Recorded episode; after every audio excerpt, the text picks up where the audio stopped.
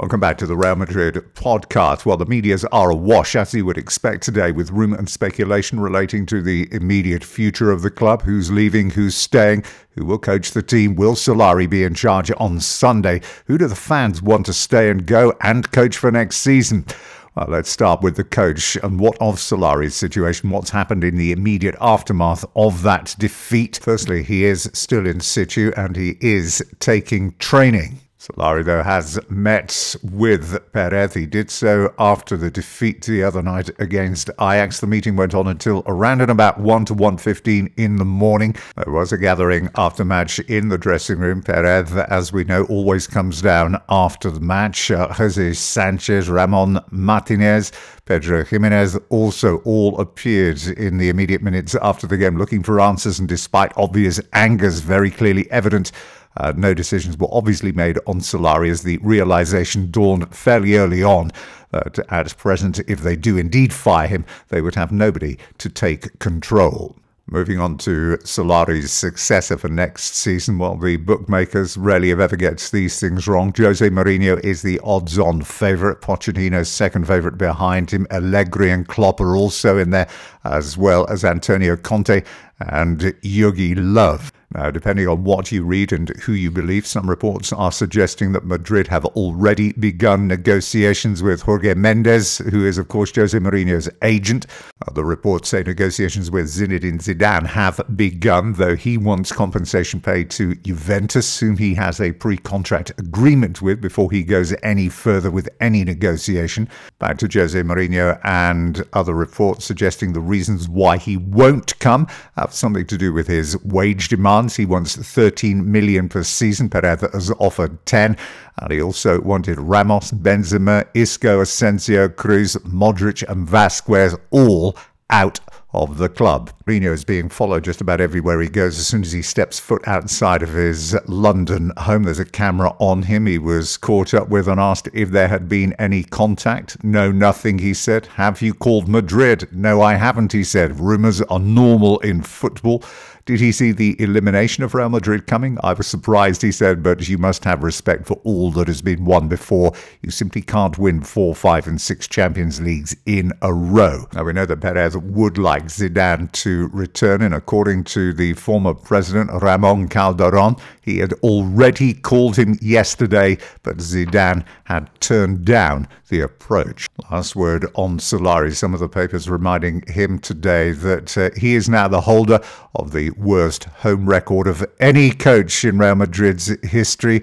He's had just 14 games, though. Remember, he has lost 42.86% of those games. Jose, by the way, had lost just 5.68% of his home games. Now, the fans have been getting plenty of say on who they think should stay or go, and this gave a useful insight into actually seeing who they feel is responsible. So, which of the players do they want to stay and which do they want to go? Well, Courtois, they wanted him to stay, Carvajal stay, Ramos stay, Vallejo go, uh, Varane stay, Nacho stay, Marcelo go, Odriozola stay, Reguilon stay, Kroos, they want him to go, Modric to stay, Casemiro to stay. Valverde, they want him to go. Llorente to stay. Asensio to stay. Brahim Diaz to stay. Isco to stay as well. Ceballos to stay. Mariano to go. Benzema to go. Gareth Bale with the largest majority of votes against to go, uh, Vasquez to stay, and Vinicius to stay. Uh, moving on to who the fans would like to see arrive in the summer. Who should be the next Galactico? Well, 70% of the vote went to Kylian Mbappe. Neymar picked up just 7% of the vote. Who should coach the team? Well, Jurgen Klopp is one of the big favourites alongside of Zidane. Pochettino is in there as well. Jose Mourinho in fourth place with Conte, Allegri and Jogi Löw, the three behind. Not only coach speculation, but there is plenty of player speculation on the transfer front, with names being linked with moves to Madrid in the next six months growing by the hour.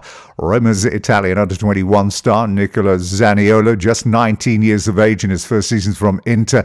He's made huge strides this season, five goals so far, including two in the 2 1 home victory in Champions League over Porto. That was a couple of weeks ago. PSG, Liverpool, Juventus all monitoring him as well. And Jadon Sancho's name is very high on the list as well, although it said the 120 million euro price tag is putting a hold on their interest.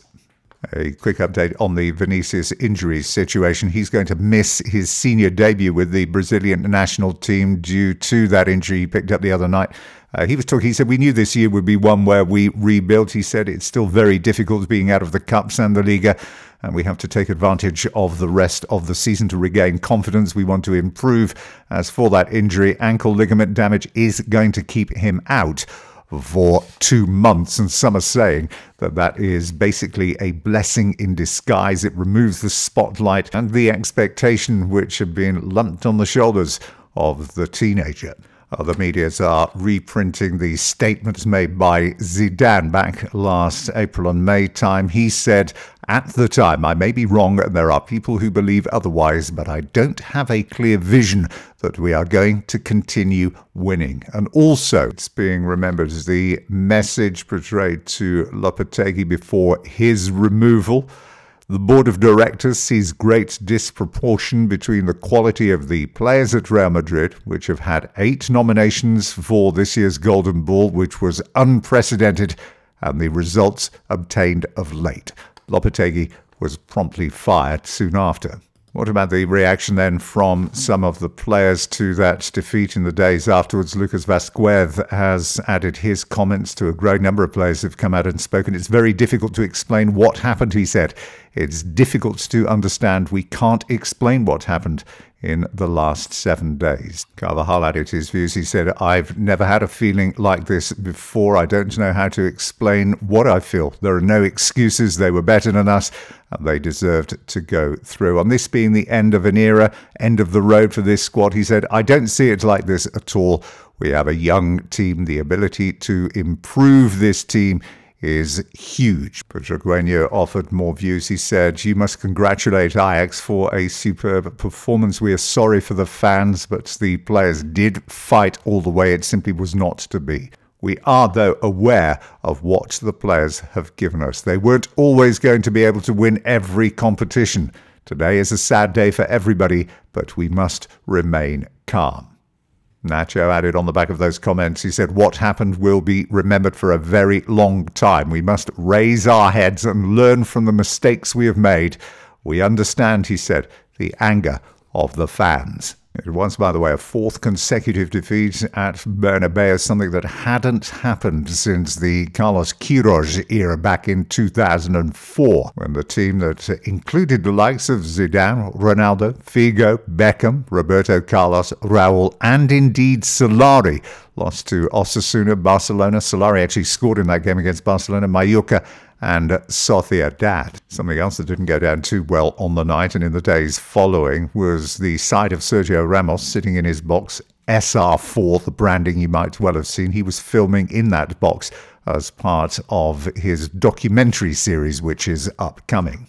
And finally, as the news is being updated literally by the half hour at the moment in Madrid, the latest story is Madrid linked to an offer of 170 million euro to take both Harry Kane and Mauricio Pochettino to Madrid, whilst Jurgen Klopp continues to distance himself from any approach. And in the midst of all that recrimination, well, if you're interested in this sort of thing, it was seen and noted that Icardi's wife has actually started to follow Real Madrid on Instagram. And that is just about it for now, though should anything of any significance occur, we will be back with an update. And if you want to catch up on the season's news so far, and there's plenty of it as well, then do head over to realmadridpodcast.com where you'll be able to find the links to all of the season's news. You can follow us on Spotify, Anchor FM, iTunes, Stitcher, all the usual platforms. And if you want to get in touch, then please do go to anchor.fm and listen to the podcast there. You can also get to that by going to the website, as we said, at realmadridpodcast.com